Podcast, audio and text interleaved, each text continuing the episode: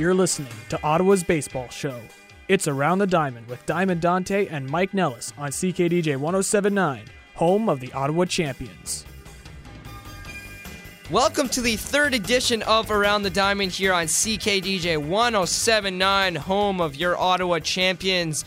It's Diamond Dante here running this show solo as uh, Mr. Mike Nellis is uh, just got back from Nunavut. He's he's in hibernation right now. You know the cold must have got to him or something. But anyways, uh, the Diamond is here and ready to talk baseball. And to start off the hour, we're gonna talk about the AL West review. We're going to break down the whole AL West as it's going to be a very tough division. People are saying that it's the best division in baseball. And to start off, I'm going to give you my one to five where they're going to slot in the division. And I honestly think Houston's going to win the AL West. And the reason is is because they added uh, some two key pieces in the offseason. They added a guy in Ken Giles who should be their closer. Very good wipeout slider and a good fastball. Hits around 100 miles an hour. Watched him play. And another guy, you know, Carlos Correa, Altuve is going to be a lot better, but we'll get to that in a minute. Coming in second is the Texas Rangers. Put up a good series against the Toronto Blue Jays. I honestly think they will probably get the first wild card spot. They're a good team. They have Cole Hamels and um, are looking to uh, are poised for uh, for a better season with the young pitching prospects that they have. Coming in third is the LA Angels. They added some key players in the offseason. Yunel Escobar and even Andrelton Simmons. Uh, they say that him hitting in the sixth spot will give him a little more power and uh, more of an aggressive swing. And of course, their pitching rotation is a little bit average, but once again, we'll get to the LA Angels in just a minute. Coming slotting in fourth is the Seattle Mariners. Didn't do much in the offseason, but they did actually add uh, Nori Aoki and Adam Lind. Lind, they got in a trade from the Milwaukee Brewers. He's a good right handed hitter. He's probably going to platoon at first base with a guy like Jesus Montero. Other than that, slotting in at the bottom of the division is, of course, the Oakland Athletics. The Athletics are in a rebuilding stage right now, but you can never really count them out. So they're my sleeper at this point. They do have some average players, but guys that can definitely play. Josh Reddick being one of them, and a guy in Khris Davis who is apparently uh, a top five underrated player coming into the season, according to uh, some MLB scouts. Yeah, and and you know to start off with Houston, they um, added a guy in Ken Giles. As I mentioned, he is uh, he throws very very hard, about 100 miles an hour with a very good wipeout slider. And they also added a guy in Doug Fister, who is a good left-handed pitcher, has one of the best 12-6 curveballs in the league. And I'm gonna name a couple players that are gonna be top 100 players in this league. Carlos Correa, a top 10 shortstop for sure, probably the best shortstop in the league besides Mr. Troy Tulowitzki.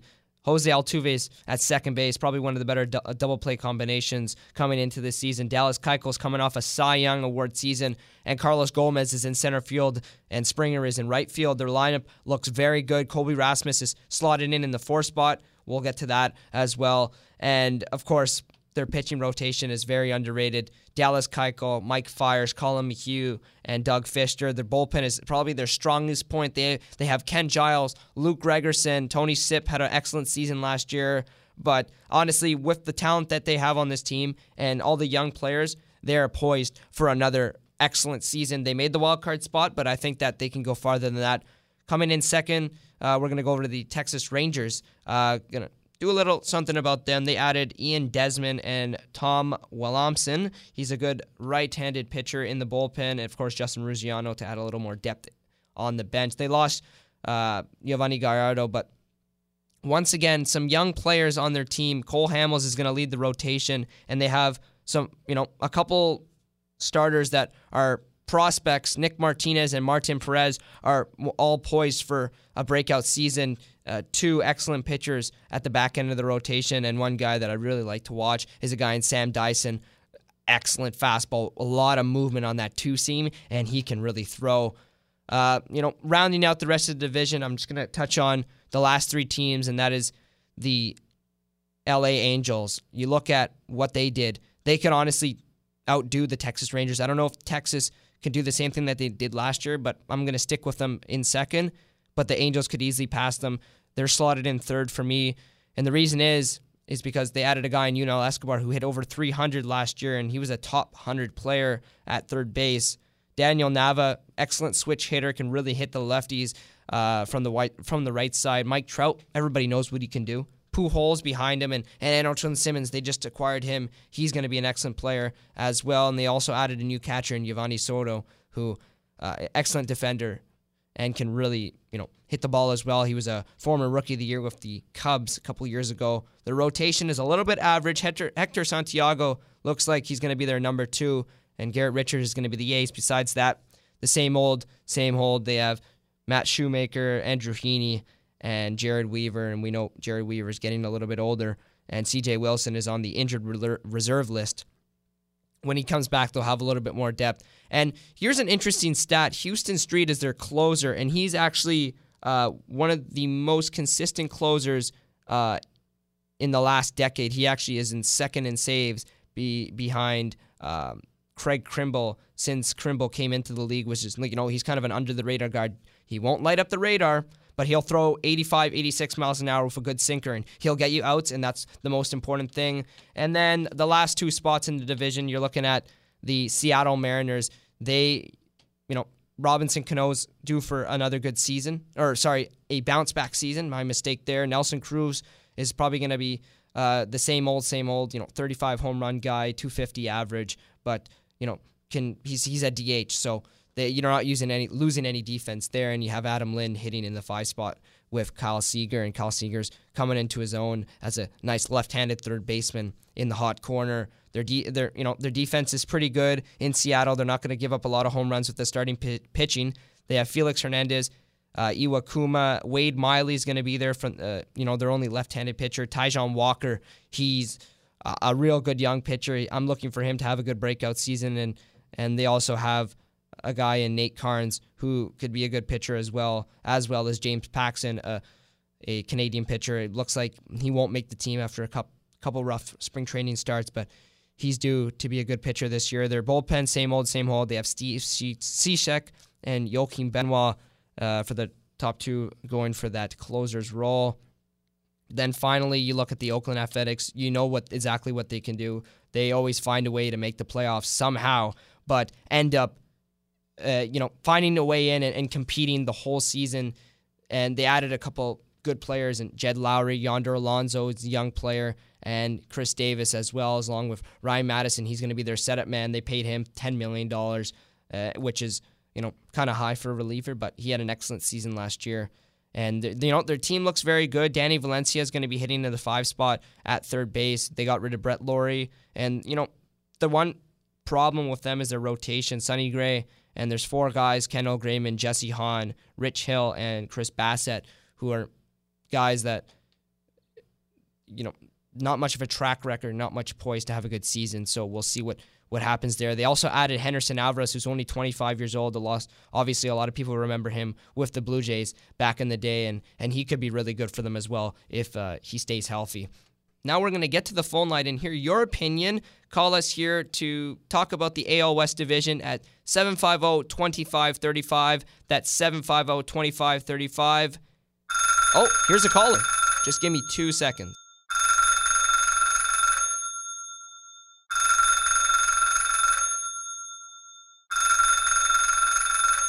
Good evening around the diamond. Hello. Hey, what's your name, brother? It's Mike again. Oh, Mike. What do you what, want? You, you, got a problem with me? Uh, so we're talking about the AL West, and uh, I'm going to ask for your opinion here. Who do you think is going to win the division? Well, obviously Texas. It's not a competition. Why is that? Because everything's bigger in Texas. All right, Mr. Mike. So what's your one to five in the division? Well, I would have to go Texas, Oakland, Seattle, Houston, and then Los Angeles. Okay, well, that's a very interesting list. Uh, I don't think mine is anything the same as that. I honestly think Houston's going to win the division. What? And... Wrong. Okay, well, listen. I honestly think that Houston is going to win the division because they, they are a young team and they are hungry and, and Texas will come in second, and, and that's a good pick, Mr. Mike. Texas has Shin Choo Choo, so they can't lose. All right, time is up. Thank you very much for calling around the diamond, and uh, have a nice day. Goodbye. All right, we thank Mike for calling once again, and uh, we're going to take one more caller here. The phone lines are lighting up. That's 613 750 2535. 613 25. 613 750 2535. I'm going to pick a random one, and here it is. Good evening around the diamond. Uh, hey, how are you? I'm doing good, man. So, uh, who do you think's going to win the AL West? Probably the second best division in baseball, one to five. Uh, well, I think uh, Houston's going to win the division this year, and I think it's going to, they're going to follow by uh, Texas, Seattle, L.A., and then Oakland. Would you say that this is the best or one of the best divisions in baseball? Uh, yeah, I'd probably say it's probably the third best after the AL East and the NL Central. Really? So you Yeah. you, th- you think a team like Baltimore is, is better than a team like Seattle? Uh, yeah, I think Baltimore has a more all-around team compared to Seattle. Okay, and I'm gonna before we let you go, just quickly, uh, the Houston Astros uh, had an excellent season last year. They made the wild card spot, and with a full season from a guy like Carlos Correa, can they win the World Series or make it past the first round at least? Uh, yeah, I think that they're going to have uh, the most wins out of all the AL teams this year, and I think that they will be playing in the World Series this year, probably against Chicago. All right, thank you very much for calling, brother. No problem. Coming up next to Around the Diamond, I'm going to be joined by Ottawa champions first baseman Johnny Cole. Following that, Dow of Steve will join us from Sportsnet.ca, as well as Eric Stevens from the Baseball Writers Association of America. And to finish off, Jim Malgris will join me from Southside Sox blog to talk about the whole Adam LaRoche situation. That's all here on the Round the Diamond on CKDJ 1079.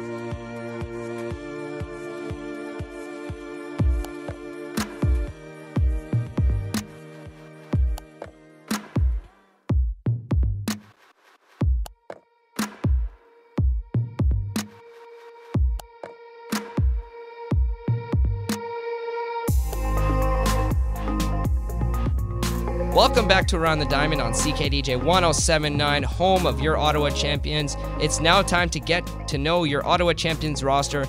With that being said, joining me over the phone is newly acquired first baseman Johnny Cole. Johnny was signed last week out of the University of South Carolina, and something you won't have to do, Johnny, is get used to the Canadian weather because the snow is melting here. But without any delay, here's Mr. Cole. How you doing? Hey, how's it going? Thanks for having me. Oh, no problem. So, uh, as I mentioned, uh, you won't have to get used to the Canadian weather here because uh, the snow is pretty much all melted. You know, I'll tell you, I'm actually very happy about that because uh, whenever it hits 65 here in South Florida, you know, I I, I wear jackets and sweatpants as, long as I can. all right, sounds good. well, I, I guess the weather's 10 times better there than here is in Ottawa, but um, uh, right now it's what, plus three, and uh, we're happy about that. And and I'm sure it's going to be a little bit different when you get off the plane. But um, since you're only 23 years old, I'm going to ask you who was your idol growing up playing baseball? You know what? My idol growing up uh, when I was young, and still my idol now, has always been Mark McGwire. Mark McGwire has always been uh, those big, um, bigger than life characters that um, baseball's always had. And uh, since then, I've always tried to follow in his footsteps, and uh, and, I, and I've very idolized him a lot as a kid. Wow, that's uh, pretty interesting. Uh, you know, not a lot of people would say that their favorite player is Mark McGwire. But uh, I'm going to ask you this: Did you always see yourself as a first baseman coming out of high school? Um, you know what? Uh, it's funny about that. I played first base my whole life because I'm left-handed. Um, I played a few games here and there in the outfield, but I'm mainly a first baseman. But um, so being left-handed, I'm very limited. And I've had scouts tell me before, um, you're only six foot two, you're not six foot five, you won't be able to play first at the next level.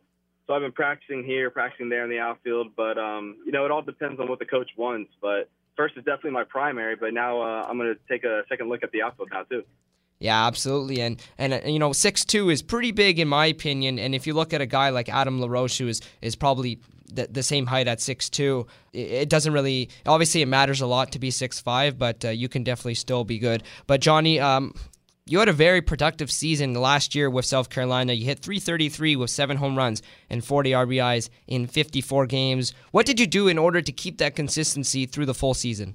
Um, you know, it's just it's uh, there's never uh, up and down on that. The only thing is uh, baseball is a game of failure, and you're going to struggle. And a lot of players struggle more than others. But the best thing to do is just not beat yourself into the ground and uh, keep your head on straight and just remember you can play the game, you know, and just if you if you hit the ball hard and you get out, pretty much try not to change a thing. Yeah, for sure. And and you know, one thing that the champions did lack last season was power, and they found it in yourself. Uh, what's your approach going to be coming into a new league?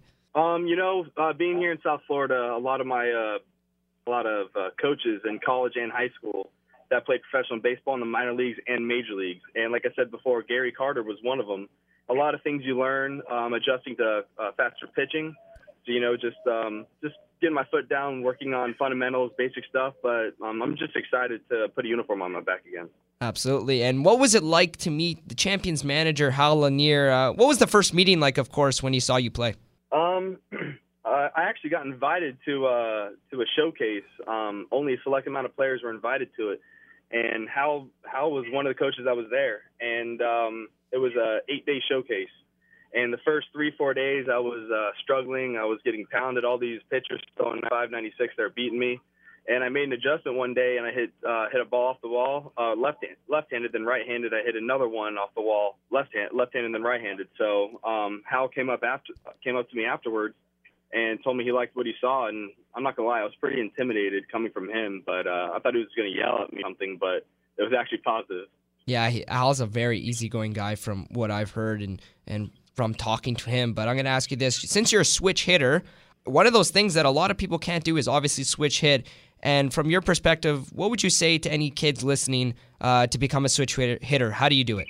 Um, well, I tell you, um, I've had a lot of coaches tell other players before, um, once you hit college, it's too late. Um, it's too late to try, too late to start, and that is not true. I was a right-handed hitter my entire life, growing up all the way through high school, but I'm naturally left-handed, so I picked it up a lot easier. So I've been a freshman year of college. Go ahead and start it. It will not hurt. You either pick it up or you don't.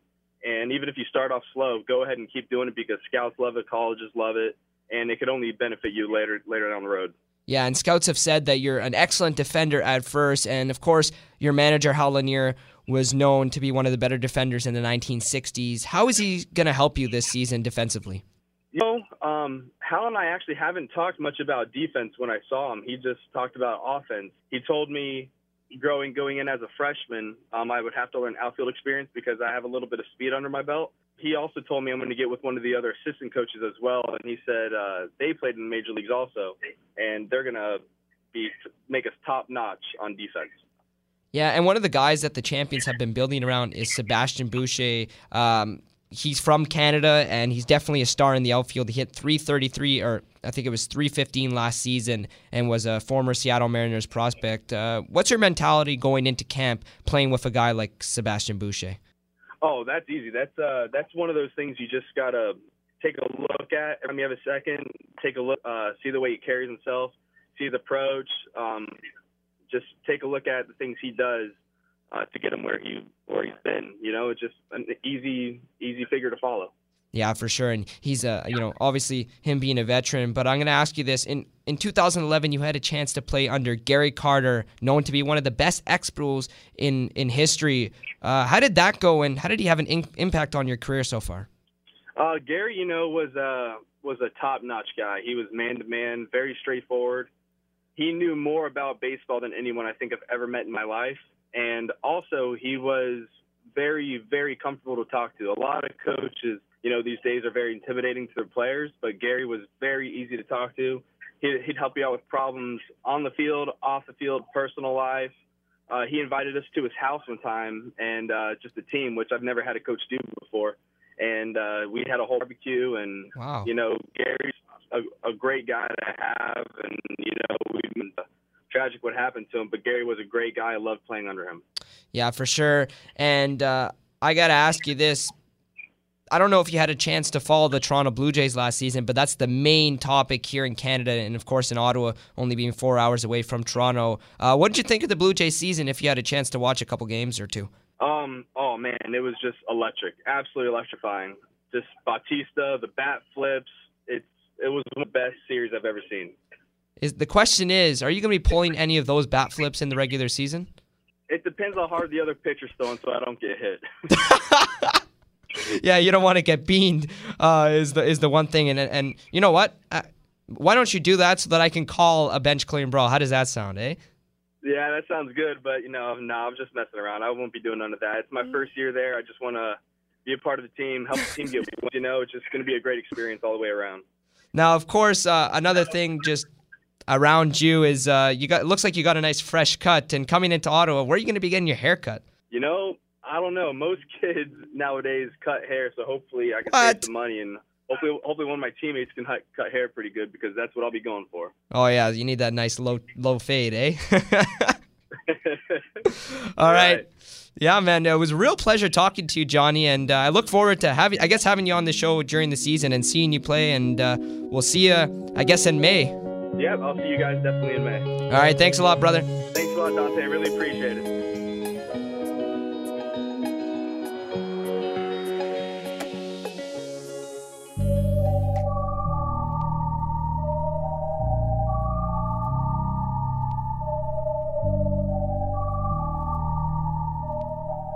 Welcome back to Around the Diamond here on CKDJ 1079, home of your Ottawa champions. Joining me on the phone is Dow Steve. Dow Steve writes for the Toronto Blue Jays on sportsnet.ca, and you could also follow him on Twitter at Dow of Steve for tons of Blue Jays reaction and updates. But without further ado, let's welcome Mr. Dow of Steve. How are you doing today? Um, well, uh, aside from this cough, but I will stifle it the best I can. All right, sounds good. Uh, now, you wrote an article on Sportsnet.ca yesterday in which featured a nice piece about the whole Blue Jays fourth outfielder situation. Uh, I'm just going to go through some of the candidates that are fighting for the job, one of them being Domonic Brown, Ezequiel Carrera, Junior Lake, and even Michael Saunders. Now, Dow, with these candidates all on the board, who do you think has the best chance to make the fourth outfielder spot or even start in left field at the beginning of the season? Uh, well, certainly, I think uh, starting in left field is is unquestionably going to be uh, Michael Saunders, unless um, there is some sort of injury that uh, pops up there. Uh, but but Michael Saunders is really uh, pegged for that left field position. Uh, the fourth outfielder position, I think, at this point, as much as I love uh, Darrell Ceciliani and think that he's really had a great spring, uh, had some really great at bats, especially in the game against the Phillies that I saw uh, when I was down there. I think that Junior Lake might be the guy who is uh, sort of leading the pack at this point. He's been pretty good in the field as a right-handed hitter. He kind of could spell off Saunders against left-handers Yeah. You know, um, and he's out of options, and so uh, so they would have to to take him or uh, risk uh, losing him if they tried to stash him in Buffalo. So I could see Junior Lake as uh, maybe the most likely candidate. I think um, he's had a decent spring as well. Uh, Domonic Brown has really not done a ton. Um, and uh, I don't think he's really played his way into a spot. Um, and given the fact that he was available to anybody, they might be able to slip him through waivers at this point. Yeah, absolutely, Darwin. And you look at Junior Lake; he's he's a lot younger than all those candidates, and he has lots of speed, and he can definitely play in the field. And I think that's where uh, he has the advantage among the other candidates. What do you think? Yeah, yeah. I mean, and, and the ability to play center field, um, uh, you know, I think is is uh, something that's important. It's it's certainly something that uh, that John Gibbons uh, outlined as one of the important factors to him. And, and in almost the same breath, he he noted that Lake was a strong candidate. So, I mean, there's still just uh, about half of spring training left to go, and, and I suppose there there are opportunities for uh, for Brown to distinguish himself. I guess that the team would be interested uh, in in having him uh, play a role uh, on the franchise, but um, uh, at this point, I, I I do still think that it is Lake that uh, that is in the lead in this uh, race. Yeah, absolutely. And, and another recent topic coming out of camp is the signing of veteran reliever Randy Choate. This is not the first time that Randy has played in Canada as he spent uh, a few years with the Expos a while back. Choate is known for his consistency through his career and could very much make the team. As a lefty, do you think it's an improvement over Aaron Loup? Well, it, it would certainly be an improvement over an injured Aaron Loup, and and in spite of some of the positive signals that you're getting yesterday and today uh, from Loup in terms of his health, uh, there's still some uh, there's still something that's happening in his elbow, and uh, that's never anything that you feel terribly positive about, not something that you want to bank on. Loup, I think, plays, uh, or sorry, Choate plays somewhat of the same role, although he doesn't have the velocity of uh, Loup Yeah. uh, when Loup is health- healthy. Uh, Choate is very much a, a one out guy. Um, pitched 27 and a third innings uh, last season in 71 games. So, um, you know, that's almost uh, impossible to do. And if I'm not mistaken, there was one game in there where he pitched three innings. So you figure that out, then it's uh, 20, um, uh, 24 and a third innings in 70 games. Uh, outside of that, for the rest of the season, it's really a guy who comes in and, and murders lefties, and which is the reason why for Oh, yeah. years I had such.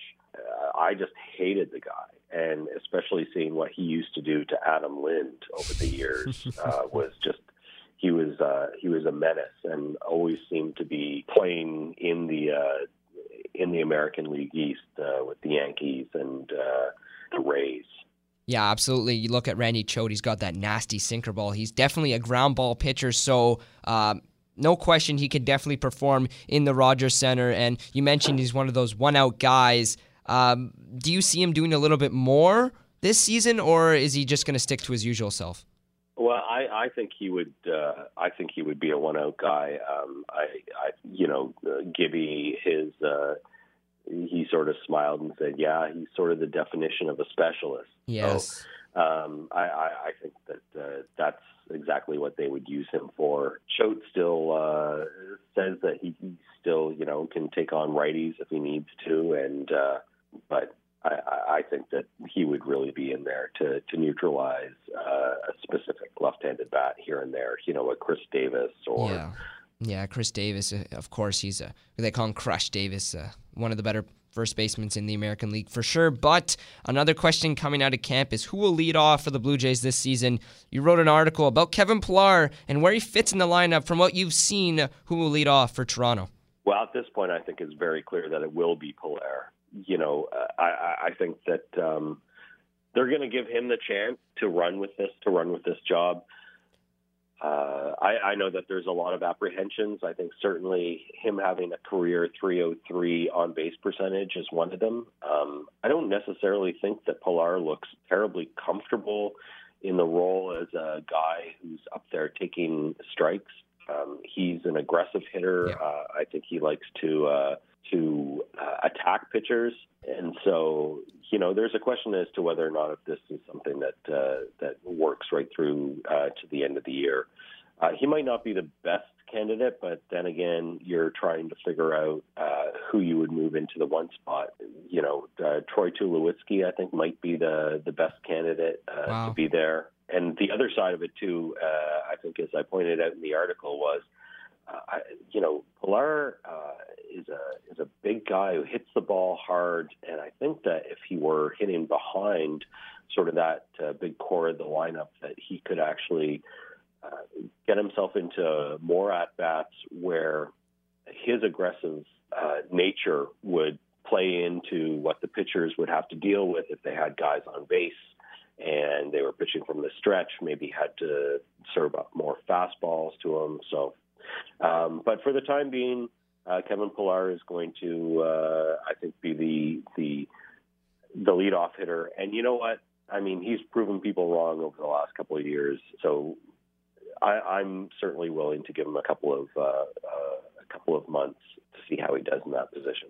Yeah, that would be awesome to have Kevin Pillar maybe hit in that sixth spot behind Chris Colabello and see what he does. But of course, now with the now we're going to go over to the situation with Marco Estrada. You had a chance to be around the team for about a week in Florida for spring training. Um, how is Estrada at this point? Well, if you ask him, he's fine. Uh, you know, uh, I did hear someone say that they saw him walking around camp uh, like uh, a bit of an old man. When I saw him, he was throwing his uh, simulation game. Uh, he looked fine. He he. There was snap on the pitches. Uh, it looked like uh, for the first few they were maybe not uh, great in the zone, but by the last uh, 20, 25 or so that he threw, uh, looked like he had that he had good command. Estrada himself said that you know he doesn't want to miss a start. Um, I think that there was some conventional wisdom that he would uh, either you know uh, miss a start just by sitting out his uh, his turn, and and the Jays don't need a fifth starter until the 16th of April, I don't believe. So. Yeah but he, his contention is, you know, he might not be able to pitch the 100 pitches right out of the gate, but that he uh, would like to make those start. So we'll see. He uh, he may get a start tomorrow, from what I understand, or get uh, get a start uh, in the next uh, couple of days. So we'll we'll see uh, what comes out of that, and and I guess most importantly is how he feels the next day.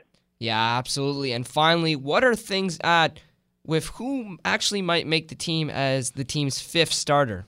Well, I think right now uh, you're looking at uh, a three person race. I think that uh, Drew Hutchison is destined for Buffalo, spite of having a pretty really? decent outing against the uh, the Yankees. And then you're looking at Jesse Chavez, Gavin Floyd, and uh, Aaron Sanchez. And uh, between the three of them, uh, Chavez, I think, is headed to the bullpen. I agree. As might as might be Sanchez, and maybe not entirely deserved on Sanchez's part. I think that he uh, looked really good from what I saw of him uh, in camp. Uh, I think that there are some things that he's done in addition to putting on the weight. Um, there used to be something of a little bit of a hop at the top of his uh, delivery, especially out of the windup, that I don't see there anymore. Um, which means that he is driving directly towards the plate, and I think getting maybe a little bit of extra velocity out of that. He doesn't have the four pitch mix that Gavin Floyd does, yeah. and I do get a sense that the higher ups in the team uh, prefer Gavin Floyd. If that's the case and they're going with Gavin Floyd, then you've got Sanchez as a really great reliever. Um, he could be a, a fantastic reliever for them right up until the point where they need another starting pitcher. And uh, that's something that John Gibbons did outline to uh, to the press who were down there was that he thinks that Sanchez can go into the bullpen and come back out if he needs him to. Yeah, absolutely. If you put Sanchez into the bullpen, and, and honestly, before we go, I just want to ask you one more question. Now that you do bring up Sanchez, in my opinion, I think that for Sanchez's career, I think it's better to put him as a starting rotation because you'll get more out of him. Um, where where do you see that around the lines of Sanchez being a starter? I I think that uh, I think that Sanchez should be a starter. I think the Blue Jays really owe it to themselves to uh, try to make sure that uh, that they really stress test it to make sure that he's not a starter before they make that decision for him. And uh, I think you know you're always better off getting as much out of your pitchers as you can, and and someone who's been a significant prospect like Sanchez has. I, I think that they really owe it to themselves to see what he's capable of. But there's more value to him being a starter, I think, in the long term to the franchise. So yeah. that would be my preference. Yeah, absolutely. I mean, you got to ask yourself when's the last top prospect to just go straight into the bullpen and stay there out of their whole career? I mean, I can't really remember uh, too many of them. Uh, I know that John Smoltz started off as a closer and then went to a starter. So, I mean, we could say the same thing with either Sanchez or Osuna. But that pretty much wraps it up. Thank you so much, Tao of Stieb, for joining me here on Around the Diamond. And once again, you can find Tao of Stieb on Twitter at uh, Tao of Stieb. It's actually spelled T A O O F, I mean S T I E B.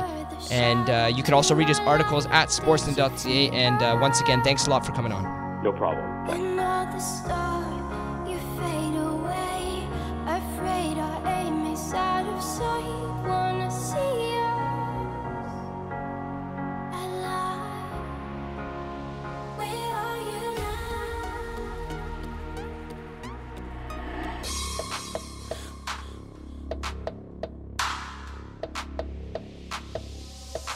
Welcome back to Around the Diamond on CKDJ 1079, Ottawa's new music. I am Diamond Dante. It's now time for a weekly division breakdown as leading up to the 2016 baseball season, I will be going through each and every other division in baseball. If you missed out on my AL East and AL Central review, you can go back and check out on my Twitter at diamond underscore Dante. But without further ado, now join with me over the phone from Arizona is Eric Stevens from the True Blue True Blue LA blog, a baseball blog that covers the Dodgers and of course is an affiliation of Sports Blog Nation. Now before we bring Eric on, Mr. Stevens is a member of the Baseball Writers Association of America and has been writing for True Blue LA since 2008. Now to start off, Eric, how are you and how's the weather out there in Arizona? Oh yeah, thanks for having me. Yeah, the weather's pretty great. Um, right now, it's like we're, we're getting a cool spell in Arizona. It's not it's not like super hot or anything. We have a nice breeze. Uh, it's pretty much the perfect time to be out here right now. It's great. Yeah, and you actually attend all six weeks of the Dodgers spring training, and I got to ask you, how's it playing out so far? Uh, you know, so far uh, they've actually had few um, injuries. I mean, that's the one thing you want to sort of avoid. Um, Brett Anderson, one of their starters, had to have uh, back surgery to Yeah. re- repair a herniated disc. Uh, um, Hyunjin Ryu is sort of struggling to come back from left shoulder surgery, and their shortstop Corey Seager has a bit of a, a knee sprain, although he might be ready for opening day. But uh, other than that, they are playing pretty well um, when they're you know the ones that are playing, and um, it's it's sort of uh, you know they're just getting ready for the season, but uh, they look they look pretty good at least what what we've seen so far. Yeah, and Eric, I'm going to have to ask you this right now. Uh, who do you expect winning division? Uh, slot your one to five at this point. Um, yeah, going into the, I, I view it sort of as a three-team race. Uh, I think the Dodgers and the Giants are, are at the top. I think the Dodgers are a little bit deeper than the Giants, but I would say Dodgers one, followed closely by Giants two, Diamondbacks uh, vastly improved, uh, number three, and contending for a, wild card spot. Um, and then I would say uh, probably Padres four, Rockies five. Wow, so you're putting the Padres at four. That's a little bit interesting. And uh, I mean, we're going to go through every single team, so we'll get to those two in a midget. But I'm going to, or in a minute. Uh, I'm going to start off with the Dodgers. Um, a couple key acquisitions in the offseason added a couple prospects. Kenta Maeda, they got him in a trade as well as Yaisel Sierra, and they added veteran left-handed pitcher Scott Kazmir. Uh, some key off off-season losses, Zack Greinke. How do you think things are going to play out with, uh, especially the new talent there? Well, the you know the key loss for them was obviously um, Greinke. He was their number two starter and, and really co-ace. Um, he had one of the greatest sort of pitching seasons in the in club's history uh, last year, um, and he, he signed with the, the division rival with the Diamondbacks, so that was a big blow. Um, uh, you know, very one of the very best pitchers in baseball, but they sort of went essentially like a, just a super deep rotation. Um, Scott Kazmir, as you mentioned, um, a veteran, and they signed Kenta Maeda uh, from Japan he was signed to an eight-year deal. Um, he has a pretty good track record in Japan. There were some issues with his um, physical coming forward, like a possible elbow problem, but he's been actually fine so far during spring. It was a very team-friendly deal, so they they didn't take on a ton of risk with that deal. Um, they had Brett Anderson coming back. I mentioned him, yet, but he's out with back surgery. Uh, they have sort of guys in the periphery who might be ready in the second half of the season who could help, but then they also have a bunch of um, younger uh, AAA guys who could also step into the rotation and are- who are going to need to step into the rotation at the beginning of the year. You're, uh, we're talking like um, Mike Bolsinger, Yeah. um, Zach Lee, um, Alex Wood's going to be in the rotation. Um, Brandon Beachy is another guy, and then you have they have the prospects Julio Urias and Jose De Leon, Yeah. who might not be ready to step in right away, but uh, at some point in 2016, I would imagine uh, they're going to get some starts. Yeah, absolutely, Eric. And before we get into this pitching rotation, we're going to have to go to the starting lineup. Uh, I've been watching MLB Network lately, and they are questioning the lineup a little bit. Uh, Cow- Howie Kendrick looks like he's probably going to lead off for them, but they're pretty deep. Puig in the five spot, as well as Gonzalez in the four spot, and Joc Pederson's going to be hitting eighth. Um, what do you see from this lineup of the Dodgers going into this season? I, I think um, what we're going to see is probably like a mix of guys, and they're, they don't have a like a prototypical like leadoff batter, like a you know a pure on base speed guy. Um, but what they do have is guys who who match up uh, certain days, you know, against uh, like Andre Ethier, uh, for instance. He's actually literally never started a game at leadoff in his 10 year career, but he has a 300 or 383 on base percentage in his career against righties. Yeah. So he's actually batting leadoff today. That's why I brought it up. Um, he's he's sort of a candidate to get some starts there. Uh, like Kendrick, as you mentioned, probably against lefties. Joc Pederson, even against some righties, would get uh, some play at leadoff. I think they're going to mix it up this year, sort of depending on the matchup, and you, you're going to see a lot of those guys in, in that in that role, and then we're going to see some platooning, So uh, they they have quite a few options. It's not it's not very traditional um, as as we say, but looking at it a bit of a different way this year. Yeah, absolutely. And and actually, quickly before we flip over to uh, the San Francisco Giants, I want to talk about two outfielders with the Dodgers. Joc Pederson was a top 100 player the first half of the season last year, fell off the charts completely uh, second half of the season. And Yasiel Puig, he's had some problems with the d- domestic violence issues. Uh, talk about those two guys, and will they perform this season? Yeah, I, that's those are two um, sort of very big you know, question marks. We have will they get the Joc Pederson that was very good in the first two months of the season, or the one who, you know, struggled the last four? Um, I can say they've worked extensively with him, um, sort of retooling his swing a little bit. Um, his, the swing itself looks pretty good. He's got some few little quirks. I think his toe is like pointing towards second base or towards the mound. I guess um, that's a little quirky, but um, as long as um, the swing is you know pure and uh, as it's going through the zone. I think that's that's been working for him of late the last couple of weeks. You know, Puig is going to be. I think what they want from him is just to be healthy, and um, yeah. and he'll pro- probably produce. Last year he had you know a couple hamstring injuries and some nagging injuries. You know the remainder of the year, so that was a problem. As far as the domestic violence thing, I know MLB is still investigating. Um, I, I can say the expectations here. It doesn't sound like they expect him to actually get suspended for that.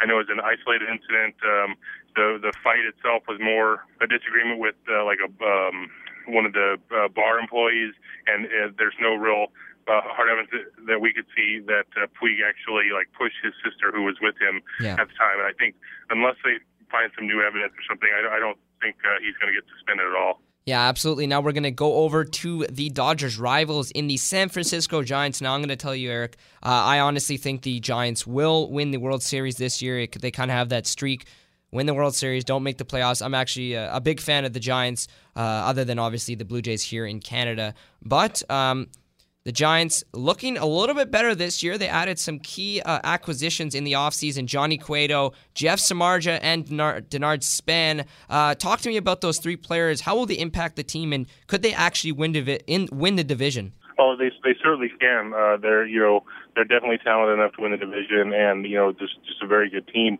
top to bottom. Um, well, the two pitchers to me, uh, Samardzija and Cueto, really helped the rotation out. That was sort of a um, an issue for them. I know you know obviously Madison Bumgarner is great, and he was sort of surrounded by a lot of um, kind of league average type guys last year. This year, I think what you get with Cueto, who's been eating has been eating innings for the last like five six years and Samardzija, who's sort of developed that reputation as well.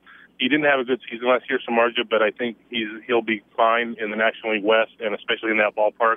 And he's just going to be another horse. Um, and so if you have those three guys at the top who who can who could probably get 650 innings out of the three of them, that's going to be go a long way to sort of helping the rest of the rotation and the bullpen out. And if they could do that, they're they're probably they probably are the favorites if they can get that kind of production out of those guys. Yeah. So um, then Denard Span, um, another uh, sort of uh, you know top of the order type um, outfielder who probably is going to play well in that park. And I think you know if, if Hunter Pence is healthy, um, they just have a lot of good young hitters. Brandon Crawford's obviously come into his own at short. Yeah. Um, Matt Duffy, Joe Panik, like they, they're just they keep coming up with guys. They keep producing you know good young hitters and adding it to the core. And obviously Buster Posey's very good. Brandon Belt's so good.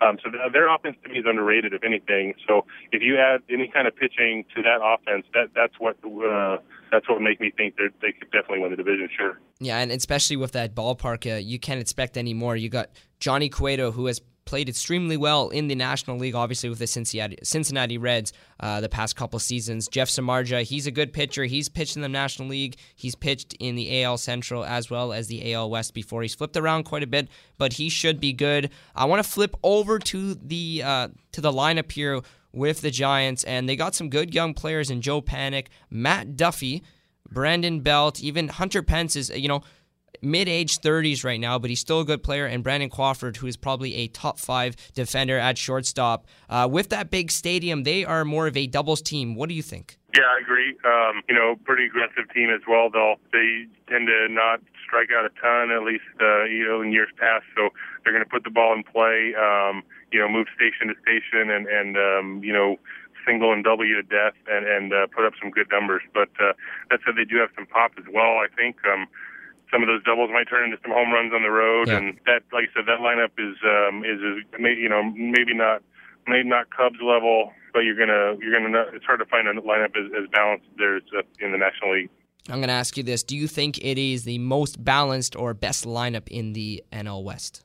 Mm, you know, I, I would say I actually do kind of like the Dodgers lineup as well. Okay. But given the question marks uh, right now surrounding the Dodgers in terms of Corey Seager, I think he's going to do well, but he's also coming into his rookie season. Um, Puig has uh, was hurt last year, so he has to be healthy. Joc Pederson was tail of two seasons. So those and Yasmani Grandal had a shoulder issue that sort of knocked him down the last two months. So all four of those guys are question marks. If if they come through, I think the Dodgers can be better. But those since they're question marks, I would say I'd probably give the edge to the Giants in the National League West right now on offense. Yeah, and now we're going to go over to the Arizona Diamondbacks. You mentioned uh, either one or two of these teams in the division will make the playoffs. But uh, with the Diamondbacks, they added Zack Greinke. Obviously, you had a chance to watch him play a lot. Uh, Shelby Miller, Jean Segura, who is a uh, a young shortstop from Milwaukee, along with Tyler Clippard. Uh, they did a lot of work this offseason. What do you think? Yeah, I mean, um, you know, part of it was they, you know, they they kind of had to just to sort of get back into the swing of things. Um, I think, if I'm not mistaken, they were 79 and 83 last year. Um, but you know, adding Miller and Greinke and then getting Patrick Corbin back for a full season yeah. that's top of the rotation, that that's going to make them competitive. And, and and I think Paul Goldschmidt and uh, AJ Pollock sort of get at at in the top and the middle of that lineup. If you add any kind of pitching to that, you're gonna, you're just going to be competitive by default. So they've tried to do their best at you know sort of filling in the gap. The one issue I just see with them is um, they do have a lot of talent, but uh, it's just a depth thing, and that's why I'd probably put them third behind the, the Dodgers and the Giants right now. Okay, yeah, they did. A, they made a lot of moves. Their lineup is very young. Jean Segura looks like he's going to be at the top, followed by AJ Pollock, who had an amazing season last year, and of course Paul Goldschmidt, the best all-around first baseman in the league. He actually stole over 20 bases last year. Their lineup, up and down, looks pretty solid. How will they compete? Yeah, and then the other issue too is like. Um, you know, they acquired Segura. That was kind of a weird deal because they wanted to dump Aaron Hill's salary. They also gave up a pretty good um, prospect to the Brewers in that deal. It was kind of hard to fathom a little bit because, you know, Segura, he started out pretty well. And it's funny, he's actually in the original Zack Greinke trade yeah. from Milwaukee. um, and so, and they're, now they're back. But uh, Segura, like, he's, he hasn't really been good like the last two years, like sub 300 on base percentage. So if they bat him near the top of the order, I don't think it's going to necessarily go well they're going to be a pretty good offense, but I'd still put them a notch below, um, just like in an average ballpark, put them a notch below like the Dodgers and the Giants in the division. Yeah, for sure. And and we're going to go to the two teams that are going to round out the bottom of the division without any question San Diego and Colorado. They've been at the bottom for quite some time now. Um, quickly, with the uh, San Diego Padres, their lineup below average, in my opinion. They're their starting rotation is probably their strongest point, and their bullpen is a little bit questionable. Um, what do you what do you see the uh, the Padres doing this season? Yeah, and I mean, you know, we talked about you know whether they would be fourth or fifth, I guess, in the division. I could see a scenario like if they don't start well, they they definitely have still have pieces where they could start selling guys like you know Cashner and Ross are, yeah. are nearing free agency. Cashner is going to be this year. Um, and, and you have like James Shields, guys who they can try to trade. So if they if they start off poorly, they they could be more incentivized to try to you know quickly rebuild um, and get rid of guys uh, sooner. So like that could sort of make them worse in this year, but make them better for the long term. So, you know, it, it maybe it, maybe they do finish fifth, but it really depends on how they start. You're right; their their starting pitching will probably uh, tell us where they're going to go. Cashner's still good. Tyson Ross still good. Shields, he he he had a probably had a poor first year there, but he's he's still a good pitcher. Um, so they're they're I think they're going to be fine, and that's probably what, in my mind at least, puts them ahead of the Rockies at least for now. Yeah, absolutely. And the Rockies are probably gonna are gonna, probably gonna finish last in the division. Uh, their lineup looks pretty good, but once again, their starting rotation is very poor in my opinion. Um, what do you think? I guess because their the rotation. I mean, you look at it, they don't really have any big names. Yeah, um, I know uh, Jorge De La Rosa is back. He seems yeah. to sort of own all the records there. Um, long term, uh, he's, he's one of the few guys who actually found a way to be successful in Coors Field consistently, which is great. You know, if you can find that guy, you hold on to him, and for dear life. I think it's such a weird environment to, to play and pitch in. Um, they're, they're, I think they're sort of getting things close to you know like a rebuild where they're adding a lot of young guys. Like you know, Jon Gray looks pretty good. He's yeah. wonder if they could be able to develop him, and um, they just need to add more guys like him. I, I just think uh, there's not not quite enough there yet, but they're sort of starting to go in that right direction. I think the Rockies aren't really going to do much this season. They have a good lineup, um, an okay bullpen. They just added Jake McGee and a, uh, a very poor rotation. And it's a very interesting division here, and you're going to have probably a lot of fun covering them this season. You looking forward to it? Absolutely. And I will say this I didn't want to shortchange the Rockies. I um, Getting to watch them play, you get to see. Um, you know, Nolan, Nolan Arenado played defense, yeah. and he's coming into his own as a hitter too. So he's a special talent. So anytime you get to sort of watch a player like him, he's definitely worth the price of admission. So I didn't want to write the Rockies completely off there. Oh, I'm going to ask you this right now. They got two pieces in the middle of their lineup Carlos Gonzalez and Nolan Arenado. Um, do you see them moving any of these guys? I, if, if I had to guess, I would say they move Gonzalez, but Yeah. not Arenado. Yeah, obviously you want to move Gonzalez after a 40 home run season. E- excellent performance in the second half of the year. But uh, you know what? I'm going to thank you uh, very much, Eric, for coming on around the diamond here and breaking down the whole AOS division. And uh, we, I guess I look forward to maybe having you on the show uh, throughout the season. Yeah, absolutely. Dante, any anytime it was my pleasure. All right, thank you very much. And you can go check out Eric's uh, write-ups on True Blue LA, which is a uh, affiliation of the sports of Sports Blog Nation. Feel the hate. I still wait up for you. You're far away as we fade. I still wait up for you. I wait up. I do. I still wait up, babe. All night it's hard. I do.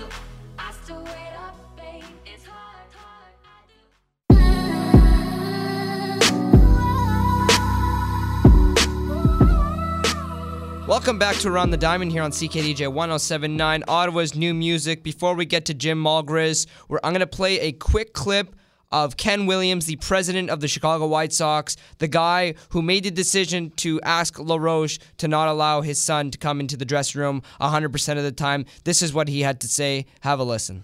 When did that conversation occur? And I, I, I did, but I want to be very clear on something that it's not because the young man uh, was a distraction uh, and not because he wasn't uh, well received and well liked by players, management, and everyone else. Um, you know, he's a quality, quality young young kid. And I think going to one day be a heck of a player, by the way.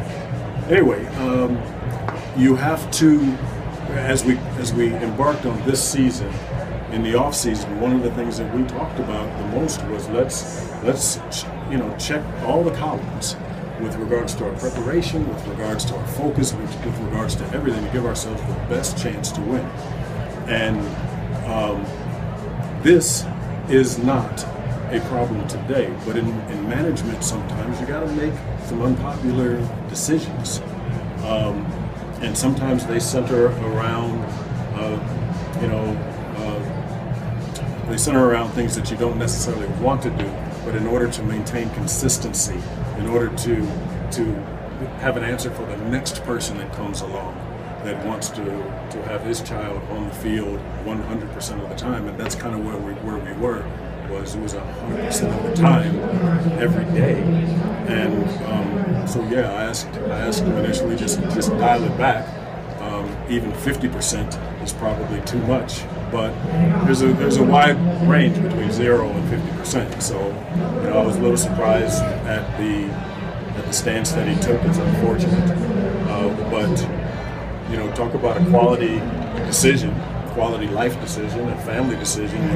When, uh, he talks about being uh, there for his family and family first, you know, he put um, he put it front and center. So I, I respect and admire that.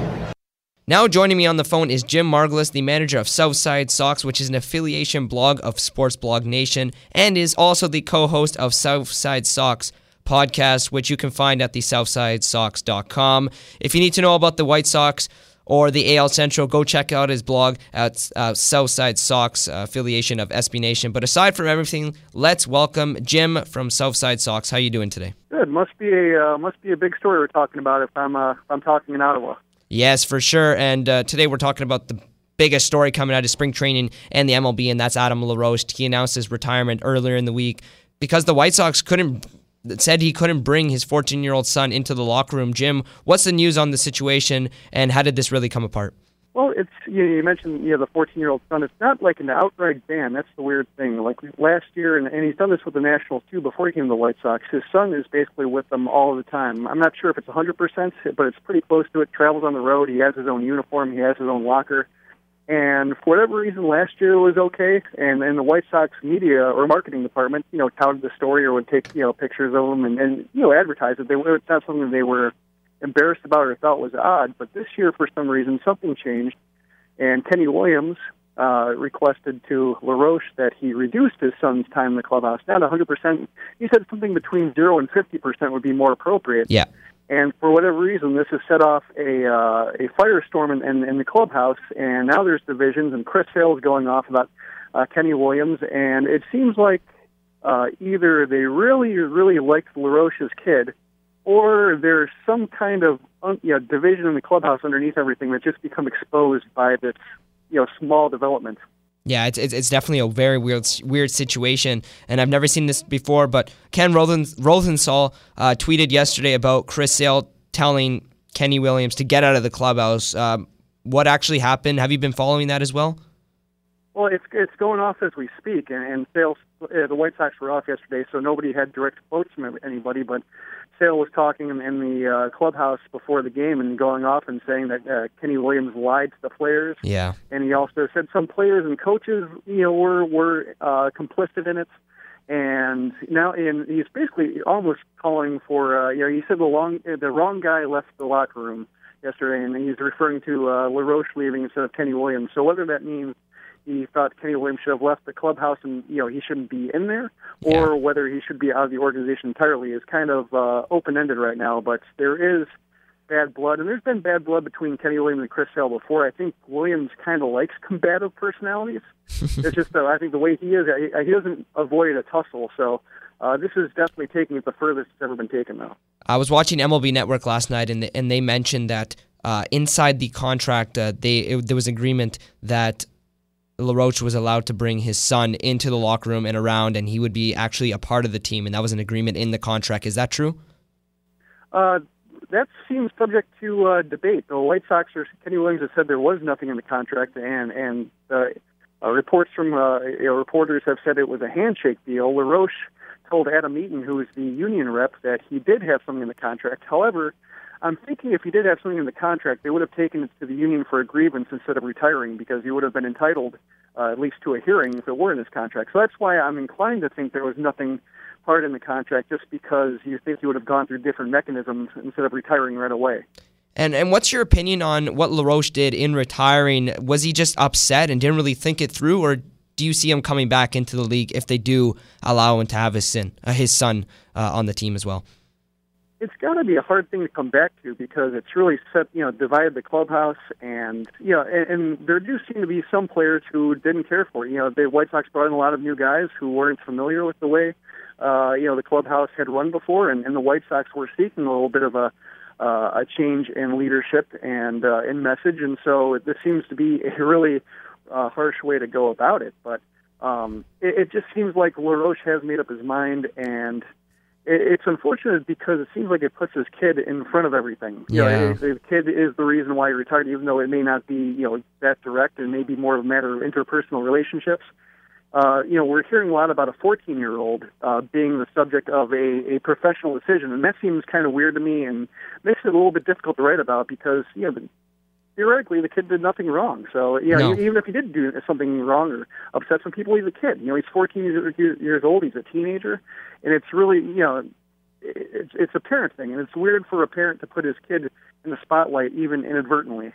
Yeah, and, and another thing is, in, in looking at the White Sox, they're losing uh, a, a pretty good first baseman. He's he's 36 years old. He still had a, a lot more life in the tank, uh, lots of power, and, and he helped well, when they signed him, their whole thought process is to get Jose Abreu off his feet, and, and that's what they're doing.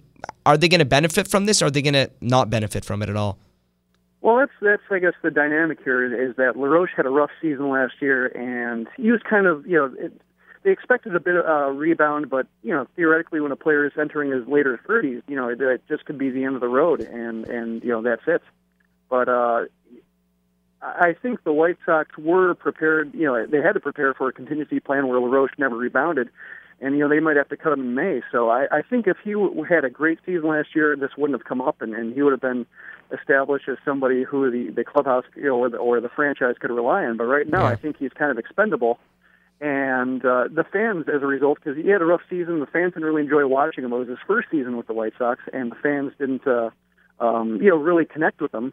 Uh, the fans were, were happy to see him go because it's thirteen million dollars freed up for, for something they can, you know, uh, a player that they feel better about. So Yeah. it's a weird dynamic, and fans are just kind of the outside looking in, saying, "What's the big deal?" Yeah, I, I couldn't agree more with that. Uh, you know, 12 home runs, 44 RBIs last season, but, uh, you know, he's known for a lot of power. I think he would have been an excellent player on the bench. But I'm going to ask you, what's your opinion on the whole thought process of bringing your children into the locker room? We saw Dusty Baker uh, have his grandson uh, in the locker room with the Giants back in like 2002. Uh, what's your opinion on that? It seems, you know, it's a long season. It's during the summer, so kids aren't in school. Although, uh, you know, Drake LaRoche was homeschooled, so that's even different there. But it, it seems like there is room for kids to be in the clubhouse. But I think it's just more of the omnipresence, the having the own, you know, locker, having the own uniform, being there every day. Um, you know, with players, you know, there there are some players who have commented, you know, um, you know, third parties, you know, nobody close to the uh, the situation, just saying like it would just be weird to have to monitor yourself you know, Yeah. and your behavior and there anything you want to talk about and anything you want to you know get off your chest with a teenager in the room. So I think you know there are some people who are uncomfortable and justifiably so. So there probably has to be a balance. I do think that this is extreme, and that's why this is such a a national now international story, just because. Uh, this is an unusual situation taken to extremes, and the response is extreme, and nobody really knows how to process it on the outside. Yeah, it's a real tough uh, situation at this point uh, because, you know, like you said, you're putting all this stuff on the child. But I was watching MLB Network once again last night, and the reporter came on during the Padres spring training game and mentioned that she, when she was reporting with the Nationals, she mentioned that uh, the players loved having uh, his son Drake around the team. They thought he was like their 26 guy. He was very polite, very well trained. And another thing that I'm going to ask you about is, you know, LaRoche having to focus on his swing and stuff like that, but also having a parent and help homeschool and, you know, make your kid lunch and stuff like that is definitely hard to juggle baseball and his son despite being a good kid overall. Well, when LaRoche was with the Nationals, he had a better season. You know, and that's where it gets to the point about performance. Uh, you know, he was a fixture at first base. He was, you know, a leader of a playoff team, and so, uh, you know, and, and apparently, you know, from what I've seen, nothing is, you know, LaRoche isn't a bad person or a bad teammate. Apparently, he's a good teammate if he's gotten this much uh, support from his uh, from the White Sox. But uh, you know, when you're when you're having a good season and you're helping lead a playoff team, that's a lot different from having a, a pretty rough season and uh, you know being in, a, in a, a team that finished under 500 when there were expectations. And now this spring he's had back problems too. So uh, you know yeah, that's that's what everybody thought was the original reason for his retirement. It was that he had a bad season and now his back locked up early in spring, and he just doesn't want to go to rehab anymore because he thinks he's at the end of the line. And so this uh, the situation with his kid kind of blindsided a lot of people who were expecting it was just kind of a natural, oh, you know, maybe a faster decline than people anticipated, but a Yeah. decline nevertheless. So uh, that's where I think performance comes into it. He hadn't quite earned the credibility to really have things his way in the White Sox clubhouse, but apparently, you know, some of his teammates thought that he had to earn the credibility, and uh, that's why I think there's this this really uneven uh, presence in the White Sox locker room that is really being ironed out in public in front of everybody. Yeah, absolutely. And that pretty much wraps it up. Thank you so much for coming on and talking about the whole LaRoche saga. It was a real pleasure, Jim. Thank you very much. Thank you. That was Jim Margalus from the Southside Sox. You can read his baseball blog online at Southside Sox or follow him on Twitter, once again, at Southside Sox. But that pretty much wraps it up here for Around the Diamond on CKDJ 1079. Tune in next Saturday at 5. It's going to be awesome. Have a nice night. Tune in to Around the Diamond next Saturday for an intense look on your Ottawa champions and everything baseball.